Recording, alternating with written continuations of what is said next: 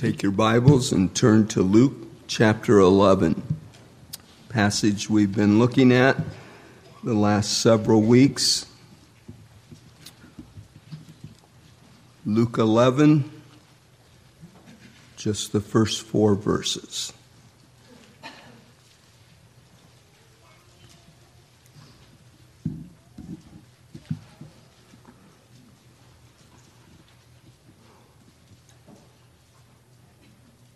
One day Jesus was praying in a certain place. When he finished, one of his disciples said to him, Lord, teach us to pray, just as John taught his disciples. He said to them, When you pray, say, Father, hallowed be your name, your kingdom come. Give us each day our daily bread. Forgive us our sins, for we also forgive everyone who sins against us. And lead us not into temptation. Let's hear God's word. Well, what is the biggest thing happening in the world today? It's not the war in Ukraine. It's not the growing influence of China around the world. It's not the corruption and disintegration of our nation. It is that God is growing and increasing his kingdom on earth. Amen. You haven't heard of that on the evening news. Wall Street Journal hasn't reported it. But the Bible makes clear that the focal point of all human history is always what God is doing to establish his kingdom on earth. It's not what mighty nations and world empires are doing or will do. They've come and gone and will continue to do so. But the mighty kingdom of God remains unshakable, unmovable, in Daniel chapter 2, Nebuchadnezzar, the king of Babylon, had a dream that only Daniel could interpret. That's because God gave Nebuchadnezzar the dream, but he gave Daniel its meaning. There was this enormous, awesome statue sparkling in the sun. It's four sections the head, the chest, the belly, and the legs and feet were comprised of four different materials of diminishing splendor from the head of gold down to the iron and clay of the feet. And then a rock was cut out of the mountain, but not by human hands, we're told. And it came tumbling down the mountain and smashed the statue to powder, which the wind then drove away and left not a trace behind. Now, sometimes strange things happen in dreams, and so it was in this one, because the rock that smashed the statue began to grow. And it grew and grew until it became a mighty mountain. And then the mountain itself grew until it filled the whole earth. So the whole earth is one mighty mountain. Only in your dreams well, Daniel explains the enormous statue represents the kingdoms of men. The golden head was King Nebuchadnezzar and his kingdom, and the rest of the statue represented the kingdoms that were to follow. First the Persians, then the Greeks, and then the Romans. And in the time of the Roman kings, Daniel says, the God of heaven will set up a kingdom that will never be destroyed. It will crush all those kingdoms and bring them to an end. But it will itself endure forever. Daniel 2:44 now that is the kingdom that our lord is teaching us to pray your kingdom come. Your kingdom come. Last week we saw the first petition in the lord's prayer hallowed be your name. May you your name be known and treated as holy May it be set apart from all others, worshiped, adored, magnified, praised, exalted, more and more by me and us and others around the world. So today we consider the second petition Your kingdom come. So it's first things first in prayer. Have we got that? God's name and God's kingdom before our needs. Give us, forgive us, lead us. And this petition reminds us that God is not only our loving Father, to be approached with such confidence as a child to his own father, but he's also our great and ruling king to be revered. Malachi 1:14 I am a great king says the Lord Almighty and my name is to be feared among the nations. So the kingdom of God has been defined uh, as we studied it years ago in the Sunday school class as God's people in God's place living under God's rule and blessing. And that's what we had back in the beginning. Adam and Eve, God's people, in God's place, the Garden of Eden, living under his rule and blessing.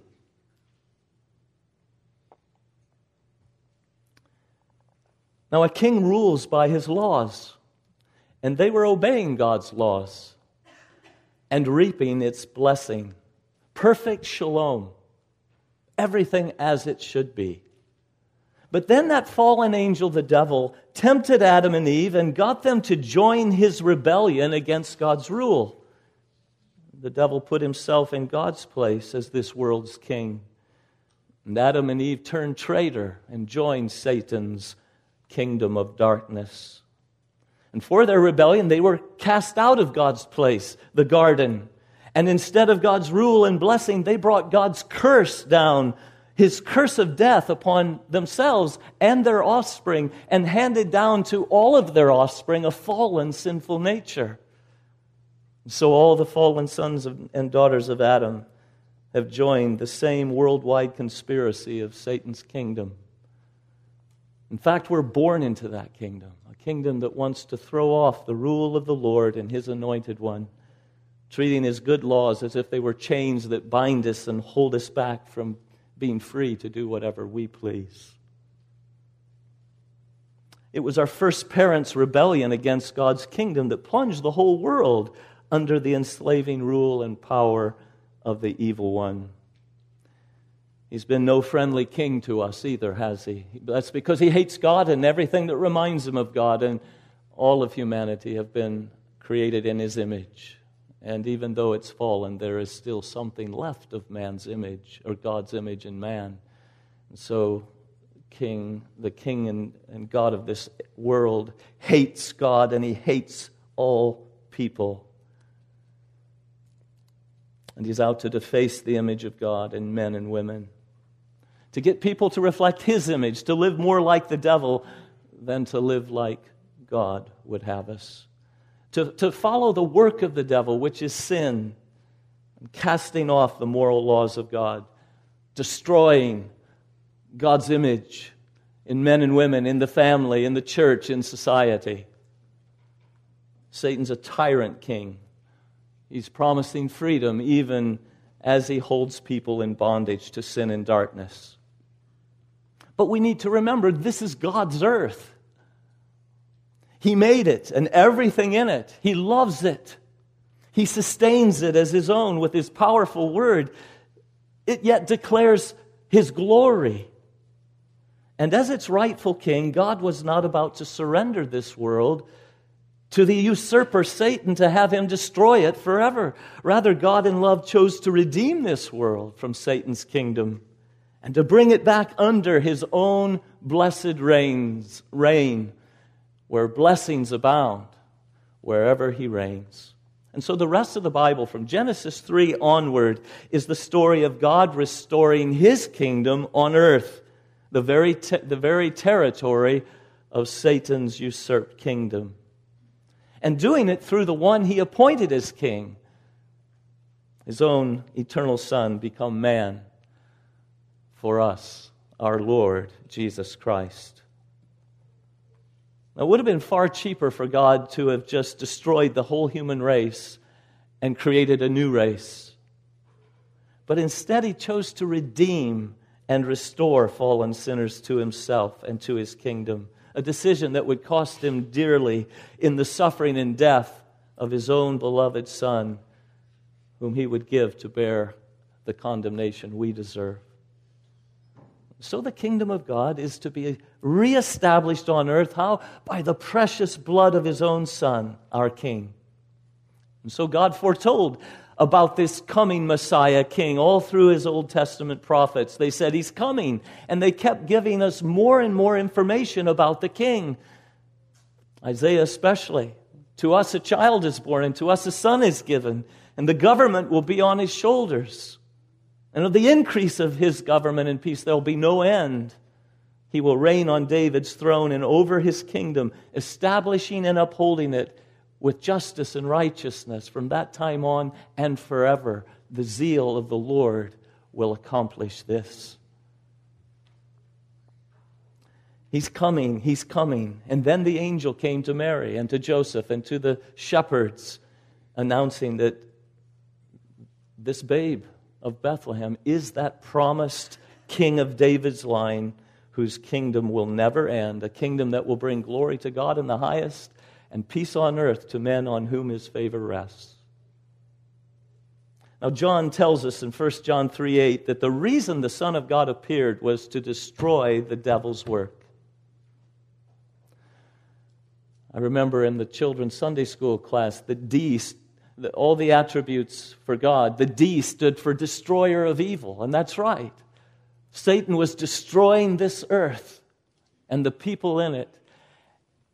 And Jesus comes from heaven for the stated purpose to destroy the destroyer, to destroy the works of the devil. And so at age 30, when he began his public ministry, our Lord's message was clear repent for the kingdom of God is at hand, it's here. That's right. God's kingdom came to earth with the coming of his anointed king, Jesus Christ. And in the clearer light of the New, New Testament, we come to see that this kingdom of God actually comes in two stages. There's the kingdom of God in the present stage, and the kingdom of God in its future stage the already and the not yet of God's kingdom. And those two stages of the kingdom correspond to the two comings of the king. So let's look first at Christ's first coming and how it has established the kingdom of God on earth in its present form today. As Daniel said, that in the time of those Roman kings, the God of heaven will establish will set up a kingdom that will never be destroyed. And so the king came to his own, and his own received him not. And we all said, We will not have this man to rule over us. As I said, a king rules by his laws. And we said to him, We don't like your laws. We want to be a law to ourselves. We, we want to be able to do whatever we want to do.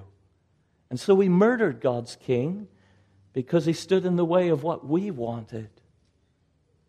But by that very death, he defeated Satan, the God of this age, the king of this age. So get in your mind this picture that our Lord draws in Luke chapter 11. Here's the picture he draws for us. He likens Satan's kingdom to a strong man. You see him there on the front porch? He's strong, he's fully armed guarding his house and all inside it, bulging with muscles under his armor, armed to the teeth with weapons and ammo. No one's getting in to steal his possessions inside. And so Jesus says in Luke 11, 21 and 22 when a strong man, fully armed, guards his own house, his possessions are safe. But when someone stronger attacks and overpowers him, he takes away the armor in which the man trusted and divides up the spoils. He binds the strong man, enters his house, and sets the captives free. That's what Jesus was doing when he died on the cross and rose again. He was setting people free from every nation, tribe, and language. He disarms Satan, Colossians 2:15 says. He disarmed Satan and his crew. He made a public spectacle of them, triumphing over them by the cross. And so having overpowered and bound the strong man Satan, Christ has entered into his kingdom, into his house and family, and he's saving many of them, bringing them into his own kingdom there is not one citizen in God's kingdom that was not first a member of the, the kingdom of Satan. That's why Colossians 1:13 says that we always ought to be giving thanks to God the Father for he has rescued us from what? From the dominion of darkness, Satan's kingdom, and transferred us into the kingdom of the Son he loves. He found us in the kingdom of darkness, and by grace, He transplanted us into Christ's kingdom. And He does it by the preaching of the saving gospel, the only gospel there is, which Jesus calls the gospel of the kingdom. It's all about the king and, and the kingdom that he is establishing by bringing people out of Satan's kingdom and through the gospel, bringing them into the kingdom of grace. And this transfer into Christ's kingdom is no small thing. You know, it requires a supernatural second birth.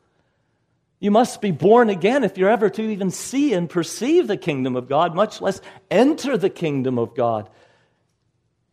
And so it took a new birth.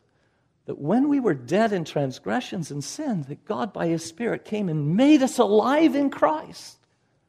A sovereign, supernatural work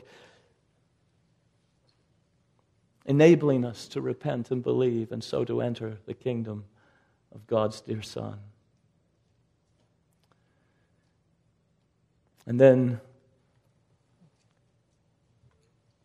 He gives His Holy Spirit to work in us, to will and to do the things that please our King. Jesus says, Since the days of John the Baptist, the kingdom of heaven suffers violence, and the violent are taking it by force. It's a holy violence. That's the only way you get into the kingdom. There, there, are enemies to fight. There's the world, there's the flesh and the devil. But God gives this grace of the Spirit with violence to say, I'm coming in. I'm getting to Christ. I'm going to lay hold of Him and His kingdom. And so the violent are taking it. They're pressing their way in. They're overcoming their own pride and their own self righteousness their own love of sin, and they're, by the grace of God, entering the kingdom. So Christ comes then to dwell in their hearts by faith, and he sets up his throne in their hearts, and he rules there over them by his word and spirit. This is God's kingdom in its present stage. It's his people living under his rule and blessing. Yes, bowing and submitting to his rule as revealed in the scriptures and enjoying his blessing. Now, the kingdom of God in its present stage does not come with outward show, Jesus says. It, it's not like the kingdoms of this world. There's no palace, there's no throne and crown that you can see, there are no armies. Uh, there's no territory, boundaries such as the kingdoms of this world. Jesus says, No, the kingdom of God is within you. It's a spiritual kingdom established in the hearts of the citizens of heaven. And his church at present is an outpost of this kingdom of heaven here on earth. One day it will come in its fullness, but we're still in the first stage of the kingdom, awaiting that second stage at Christ's return. So when we pray, Father, your kingdom come, we're asking God to set free rebel sinners who are locked up in Satan's kingdom and believing his lies. We're asking God to set up his kingdom in their hearts that by the grace of our King, they might be made willing to bow before him to, to, to turn and renounce their way and, and to come to Him and receive Him as their Lord and Savior. their king. You have loved ones, you're praying that for them. You are praying for the kingdom of God to come to their hearts in power. Furthermore, we're asking for the advancement and increase of God's kingdom on earth. Make us, O Lord, as a church, as a people, more obedient to the great commission of our King to be making disciples from all the nations, that we might see that mountain of God's kingdom growing and growing and until it fills the earth.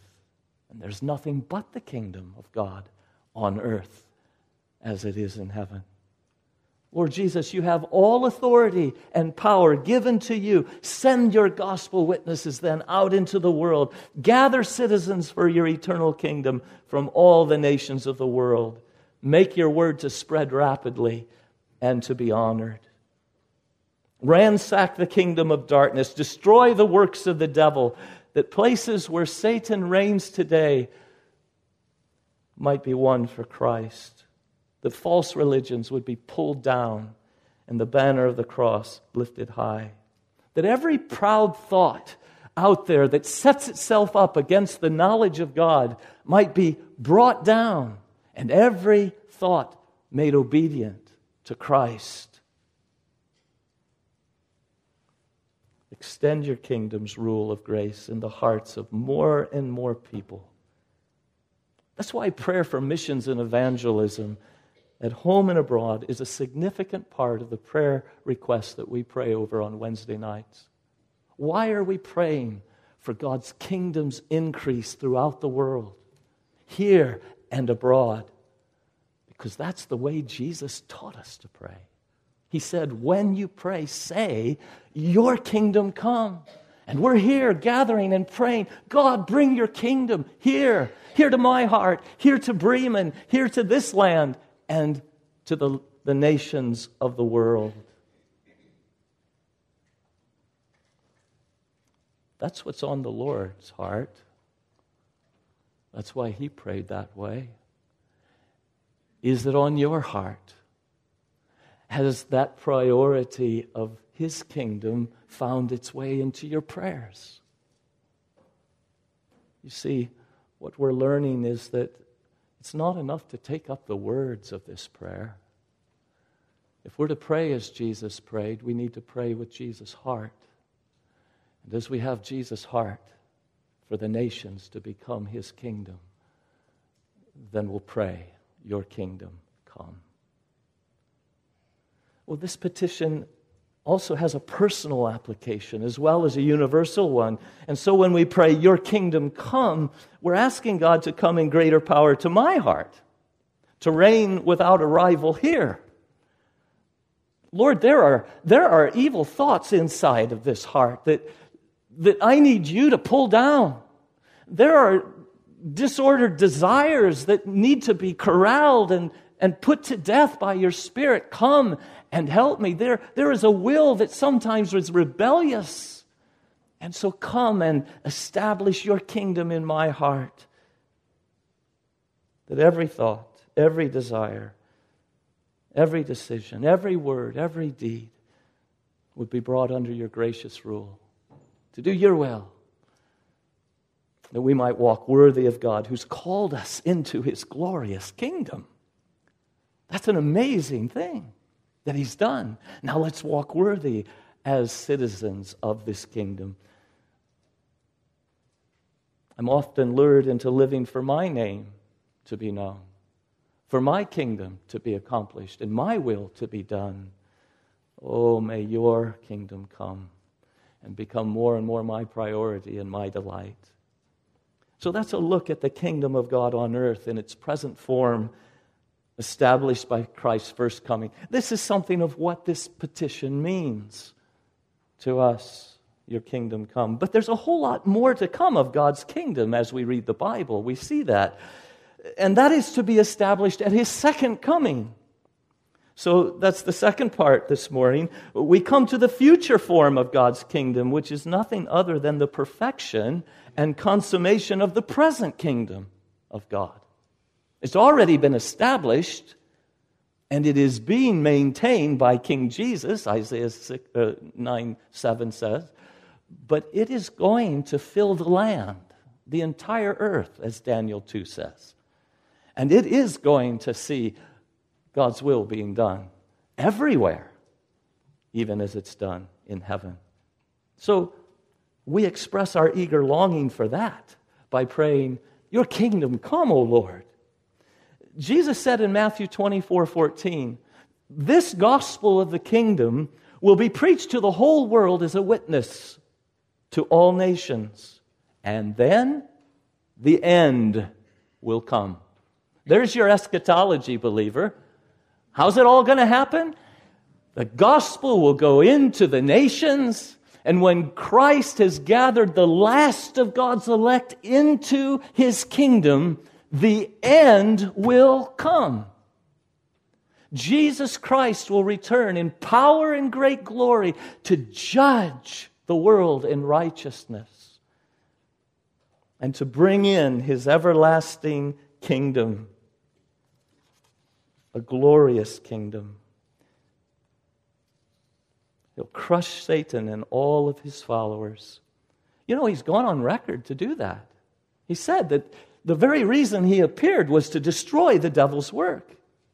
The very reason Jesus, the second person of the eternal Godhead, became a man and came into this world was to crush the head of the serpent. But can he? And will he? Will he do so completely and finally? His name is on the line. And so, yes, it is the zeal of the Lord Almighty that will accomplish this. He's not about to let his promise fail, his name be besmirched.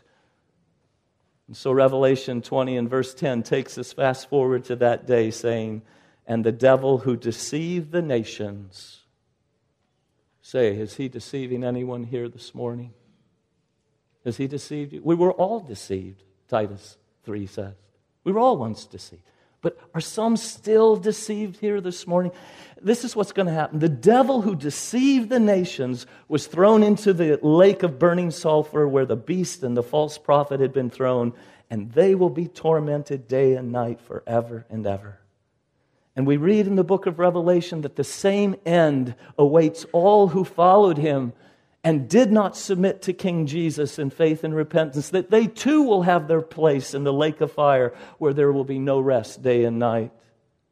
And so, with all of his enemies put under his feet, including the last enemy, death, when he raises the saints from the death, from their graves, and restores them with a body that's immortal to a world where all evil is gone. You will look for it and you will not find it.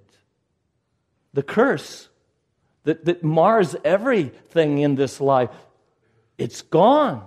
Not a trace of it left behind. Everything made new. And then the wicked will cease their troubling, and the weary will finally be at rest.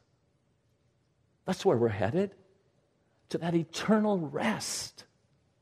Rest in a new heavens and a new earth, the home of righteousness with perfect peace and love forever with the Lord.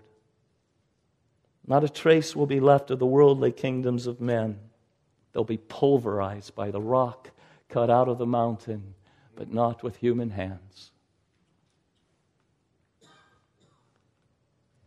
And then the kingdoms of this world will become the kingdoms of our Lord and of his Christ, and forever Jesus will reign and we'll reign with him if we are in Christ.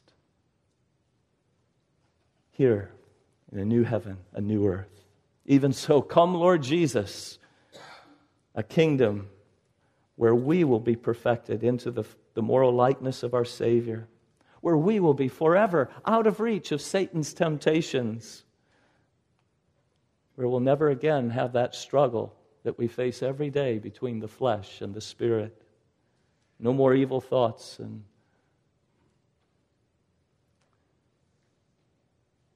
disordered desires, selfish decisions. It'll be the end of grieving the Holy Spirit. Never again. Never again sinning against my loving King.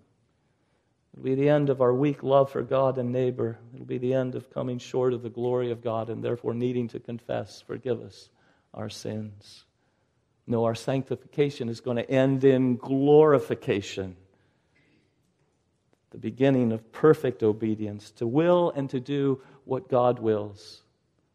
That will be heaven. To will only what God wills, to want only what God wants, and therefore to do only what God does and wants us to do. To say goodbye forever to all tears and sorrows and hello to unmixed joy and peace. Indeed, it's to enter into the very joy of the Lord Himself, a fellowship with Christ, unhindered by distance, unhindered by sin that comes between us, unhindered by unbelief, in not realizing the presence of Christ who is with us even though unseen. No, we'll be with him and we'll see him face to face. And as we stand in his presence, completely remade into the image of God, we'll know that as he looks us in the eye, he sees nothing but what delights him, the reflection of his own image. The only one more delighted than me to be in heaven will be him to have me there. That's what's ahead of us. That's the kingdom in its future form when Christ returns. And that's what provides us here and now with the encouragement and motivation that we need to battle on in holy violence against sin and this world and the devil, and to keep trusting and believing and expecting good from our sovereign King living for the kingdom of God and praying for its sure increase. Now, I'm sure you're aware that the longer version of this prayer of our Lord in Matthew 6, there's a third petition, Godward, isn't there? Hallowed be your name, your kingdom come, and then what? Your will be done on earth as it is in heaven. Now, some manuscripts uh, include this here in Luke chapter 11, but the greater, uh, the greater uh, witness of the manuscripts is that they must have been added, those words must have been added by scribes, some of the scribes, to make it conform exactly to the prayer in Matthew 6. But Matthew 6 was a different event. It was another place and another time than the one here in Luke 11. So it seems that here our Lord did not include those words in this shorter version of the prayer. And that the third petition is here assumed in the second petition. That part of God's kingdom coming is having his will to be done on earth as it is in heaven. That his will being done on earth is just another element of what it means for God's kingdom to come in power. Indeed, when his kingdom comes in power to your heart, what happens? You do the will of God, don't you? And instead of doing the will of Satan. And so this that third petition, Godward, uh, found in Matthew 6, is just a part of what it means for God's kingdom to come to us in power. Uh, that when it does come, men gladly bow to God's will instead of their own, and they obey the voice of their king. And indeed, Paul says that at, at the end of his letter to Romans, that this is the end for which the gospel of the kingdom is going forth. He says, so that all nations might believe and obey God. That's the kingdom. The king rules by his laws. And as that kingdom goes and spreads into the nations, what do we find? We find more and more people believing and obeying God trusting and obeying. So the entire world in the end will be restored in willing submission to the rule of God, its rightful king. And then his will will be done on earth as it is in heaven. So, how is God's will being done in heaven? Well, it's being done completely. The angels leave nothing undone. They obey all His will, they don't pick and choose. That's how His will is being done in, in heaven. How is His will being done in heaven by the angels? Well, it's being done quickly. There's no pre- procrastination by the angels. No, they fly like lightning to accomplish His errands. It's being done willingly. There is no reluctance on the part of the, oh, do I have to? No, no. It's a willing, joyful service, glad to be employed in his service. And, and then it's done powerfully, without any weakness or inability to do all that he commands. And so that's what we are looking forward to, brothers and sisters, when our obedience is so often faltering and short of that, that one day it will be done completely, quickly, willingly, and powerfully. And that's what we're seeking for as we pray, Lord, your kingdom come. Bring that day. May your reign come in greater power to my heart here and now so that I will do your, your will more fully and quickly and gladly. Here in my heart and life, in, in my family, in our church, in this town, in this world. And that means that the most important question in contemplating any decision in life is always what is the will of my king? What does my king want me to do? That's what I want to do. So let's live more to the honor of our soon coming king. The Puritan Richard, uh, Richard Sibbes tells of a Spanish king named Alphonsus. He was not well liked by some in his kingdom. But one day when he was traveling, he saw a poor farmer struggling to pull his beast out of a ditch. And so the king stopped and lent him a hand. And it's recorded that thereafter his citizens loved him the better for it. And Sibbes says, And what shall we say of our exalted King of heaven and earth, who stooped so low as the hellish cross to pull us poor worms out of the ditch of hell and damnation in order to reign with him forever? Who would not love him who has stooped so low to lift us so high, to have endured the cross until he could say, It is finished. What gave him endurance? The joy of bringing us to glory, the joy of seeing us enter that kingdom in its final consummation. That joy was in our Savior as he stayed there on the cross until he could triumphantly cry, It is finished who would not love him? To know him is to love him. In fact, that's the proof of whether you really do know the Lord. If you do, you love him. You love everything about him. You love his word. You love his day. You love his church. You love his people. You love him because you know him and you know who he is and what he's done for poor sinners like us. A lost friend without Jesus Christ. What more could you want in a king than what is found in our Lord and Savior, our King, Jesus Christ? He is ruling and reigning, He's risen and is seated upon the throne and is carrying out His Father's uh, will throughout the world today, and He's coming back.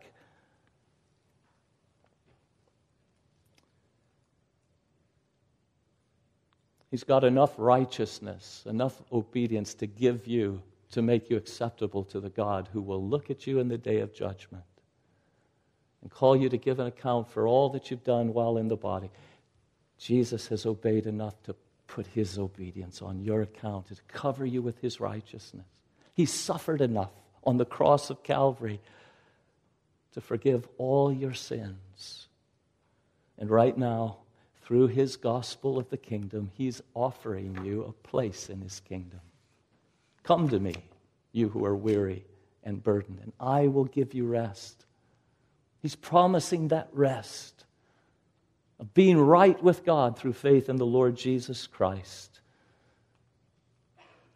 Today, if you hear his voice, harden not your heart, but receive him. Forsake your way Bow to the King. Embrace Him. Trust in Him. Receive His word that sets forth the only way to be right with God. None are turned away but those who refuse to come.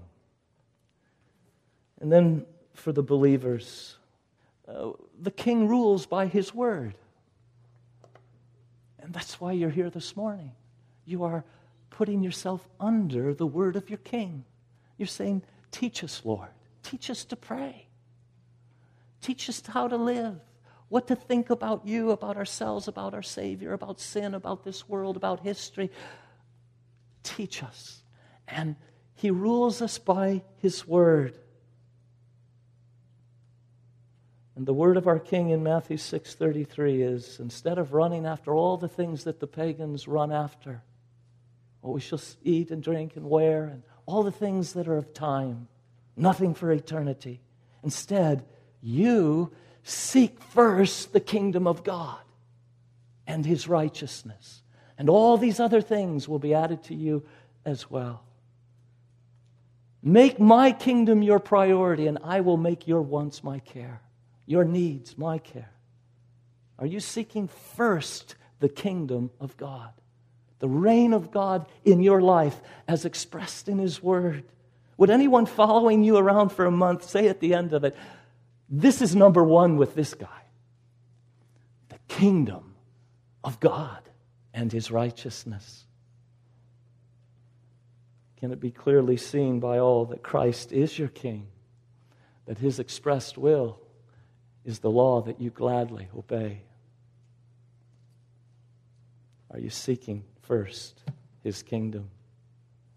You, you see, we, we're to seek the advance of his kingdom in our praying. Do you know we can advance the kingdom of God in all sorts of places on our knees, never leaving uh, where we're at because we reach, our prayers reach the ears of the king and he, he sends out his mighty chariot of the gospel, and we pray, Lord, may, may your arrows pierce the hearts of the king's enemies, and by your power bring them to bow in faith and repentance. We can advance the kingdom around the world in our praying. Are you? Does this petition find itself at the top of your praying? Your kingdom come. Are you advancing this kingdom by your own witness? by telling of the, the mighty acts of your King, of how low he stooped to bring us so high to heaven's eternal kingdom in glory. Are you advancing his kingdom in your giving, supporting gospel ministries and missionaries, both at home and abroad, to plant churches that will proclaim the gospel of the kingdom by which God is gathering people into his kingdom? Jesus said, Where your treasure is, there your heart will be also. So follow the money trail, man, woman, boy, girl. It will lead you to where your heart is. And Jesus says, Your heart needs to be beating for my kingdom. It's to be first with you. And that means it will show up in your finances. Are you advancing the kingdom in your living? Are You're bringing more and more of your life under the rule of Christ the King, His laws, His will. In all we do and say, this is service to the King. We just heard a series of messages on Haggai from Haggai the prophet. Remember how God took his people to task there? My house remains a ruin while each of you are busy with his own house. Jesus would say, you're all concerned about your kingdoms while mine remains unbuilt. It's time to seek first the kingdom of God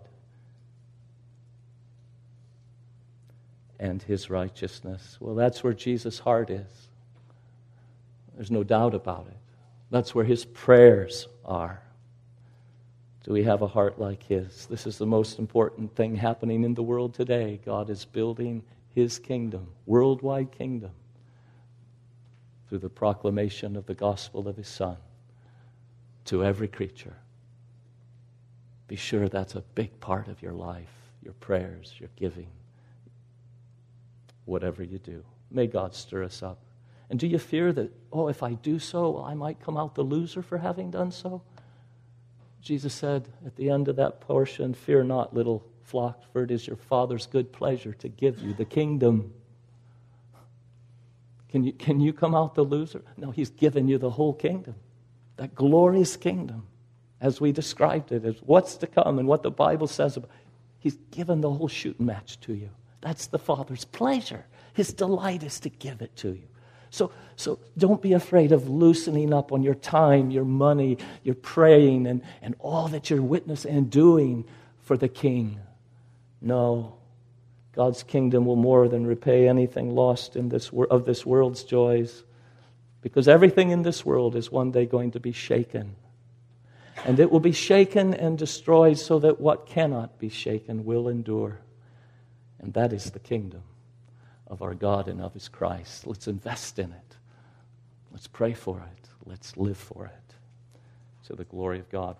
Believers, I send you out with this word. Since then, we are receiving a kingdom that cannot be shaken. Let us be thankful and worship God with joy, with awe and reverence. For our God is a consuming fire. Amen. Nothing to fear if we're in our Savior. Amen.